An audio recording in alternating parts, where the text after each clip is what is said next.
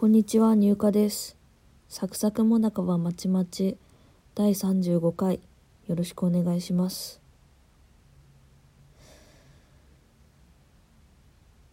今日は1月15日、現在22時7分です。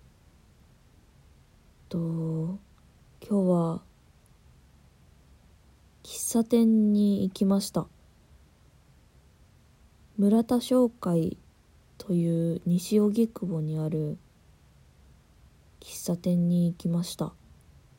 お汁粉を作っているっていうツイートを見たので自家製のお汁粉を食べに行きました。お汁粉を目的にどこかに行ったことがなかったので大変、えー初体験は楽しいものでしたね。あのしば漬けがついててあとお茶がついててついてるってすごいなって思いました。お汁粉は柚子が乗ってて美味しかったな。カフェラテも頼んだんですけど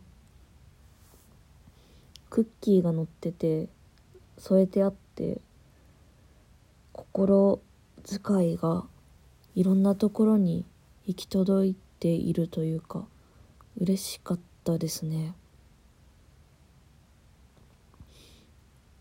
人気というか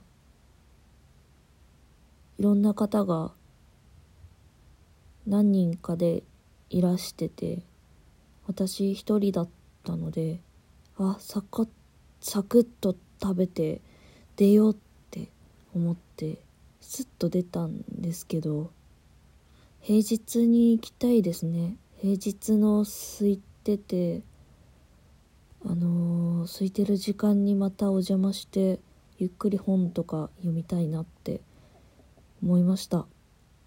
私は強い思いを持っていてそれはあのコンテンツになりたいというかそういう思いを持っているんですけどみんなの土地土地になりたい。みんなが寄りかかれる壁になりたい。みんなを照らす光日陰を作る樹木時間を共にするお茶口寂しい時のガムいつでも迎え入れてくれる鳥貴族。その時々にあったものその人が求めているものであれたらいいのになって思うんですよね。自分のために多分生きられない人だから私は。そんな風に思っているんですけどそれをしてる私の土地壁光樹木お茶ガム鳥貴族はどこにあるんですかね？鳥貴族だけが存在しているな。私の土地はどこなんでしょうかね？それをしている。ブログを久しぶりに書きました。読みます。長谷川という人間について。長谷川という人間がいる。彼女は東京の西側に一人で住むことを選択しその選択を悔いたり喜ばしく思ったり自分の喜怒哀楽に振り回されながら振り回されることを楽しんでいる。コーヒーカップみたいな。ディズニーランドの閉園間際、コーヒーカップに乗るのは大人が多いらしいよ。長谷川は、友人に聞いたことがあるんだ、と前置きしてから話し始める。現実に向かう前に回しておくんだって。やっぱり狂わせておかないと帰れないのかな、大人は。大変だから。長谷川だって大人じゃん、と僕が言うと、そうだけどさ、と不服そうだ。不服そうだよ、と言うと、そんなことないが、と言いたげな目をよこして、カフェオレに口をつけた。長谷川は喫茶店に行きたがる。コーヒー飲もうよ、と言って、いつもカフェラテ。ラテがなかったらオレを飲んでいる。クリームソーダやバナナジュースに凝ってた時もあったけど、カフェラテに落ち着いたようだ。多分雑誌とかテレビで取り上げられる機会が増えたから飲まなくなったんだろうなと僕は勝手に思ってる。おじいちゃんがさ、くれたのよ本。三島由紀夫の潮祭。でもね、全然読めなくて。三島由紀夫って読まれたくない顔してるじゃん。顔がさ、あ、ずいぶん前に好きだった人の実家のさ、本棚に、三島由紀夫の不道徳教本が置いてあって、あれ誰の趣味なんだろうね。なんかかっこいいって思っちゃった。彼女の話はどこまででも飛んでいく。一瞬でも目を離したら置いていかれる。以前、何の話してたんだっけ？なんて質問したら、何の話だっていいだろうと怒られた。愚問だったようだ。彼女と話すと正直疲れる。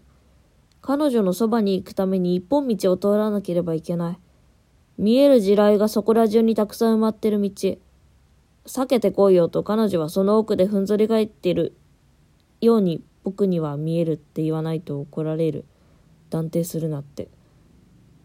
でも話す。疲れるのに話す。本当にめちゃくちゃ疲れるんだよ。50メートルシャトルランくらい。いいなナポリタンも食べたくなっちゃった。隣の客の注文か。長谷川は調理が始まった途端に言い始める。確かに焦げたケチャップの匂いを感じる。君さっきミルクレープ食べてたでしょいいでしょ、ミルクレープ食べてナポリタン食べても。プリンも食べちゃおっかな、とメニューを見ながら調子よく言う。こういう時、僕はじっと彼女の顔を見ることにしてる。次何を言うのか、何をするのかを読み取りたいからだ。長谷川には夜の散歩中に突然巻かれたことがある。全く違う家を教えられたことがある。うちここだからと言ってマンションに入っていった。違った。今、目の前の彼女はその時と同じ顔をしている。当時は意味がわからなかった。今もわからないんだけど、わからないからわかりたい。パッと顔が上がる。帰ってナポリタン作ろうか。帰ってお会計お願いします。急に立ち上がった彼女を追いかけるように店を出た。はかりを一切使わず、パスタの茹で時間も適当。料理はダンスだよ、と彼女は機嫌よく言う。それはラジオで聞いた言い回しで、僕はそれに気がついている。でも触れるのもナンセンスだなと思って、彼女の手を取り、キッチンで二人、ちょっと踊った。長谷川のナポリタンはすごく甘かった。破壊的な味ですね。これがナポリタンたるゆえんだよ。ゆえんではないだろ。また作ってくれる？もう同じものは作れないかな。何をどれぐらい入れたかメモ取ってよ。おぼろげぐらいが花。そうなの？そうだよ。じゃあいつまでも消えないでよね。うん。僕たちは黙々とナポリタンを食べた。僕は皿を洗い、長谷川は丁寧にココアを作ってくれた。大人数で話した時、ココアは自分で作ったのが一番好きなんだよね、と言っていて、以来僕はやらないようにしている。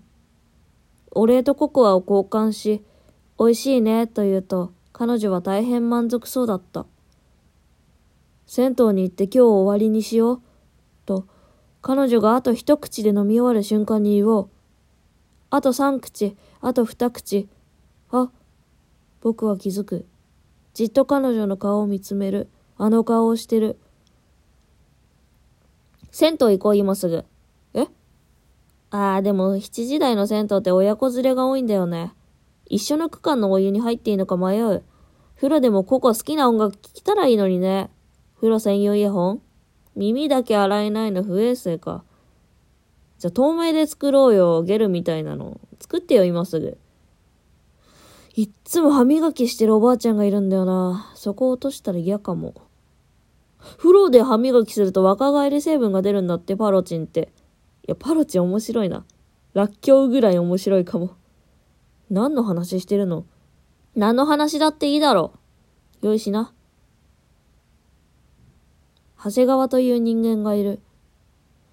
彼女は東京の西側に一人で住むことを選択し、その選択を悔いたり喜ばしく思ったり、自分の喜怒哀楽に振り回されながら、振り回されることを楽しんでる。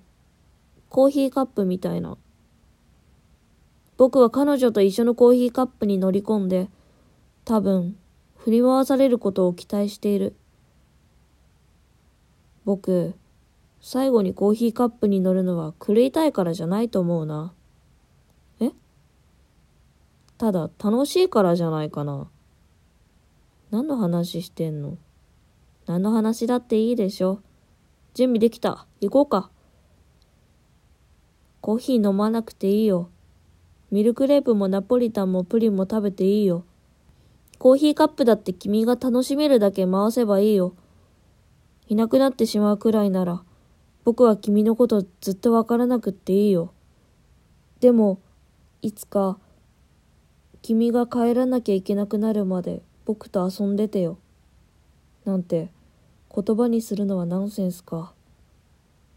遅いと怒る長谷川の手を取って、僕らはアパートの階段を下った。ご視聴ありがとうございました。この前道歩いてて、え、落ちてるあの、相撲のあの、決める人が持ってる、あの、あれ、あの、あ、そう、行事が持ってる、あれじゃんって思ったら、速攻の影でした。入荷でした。また。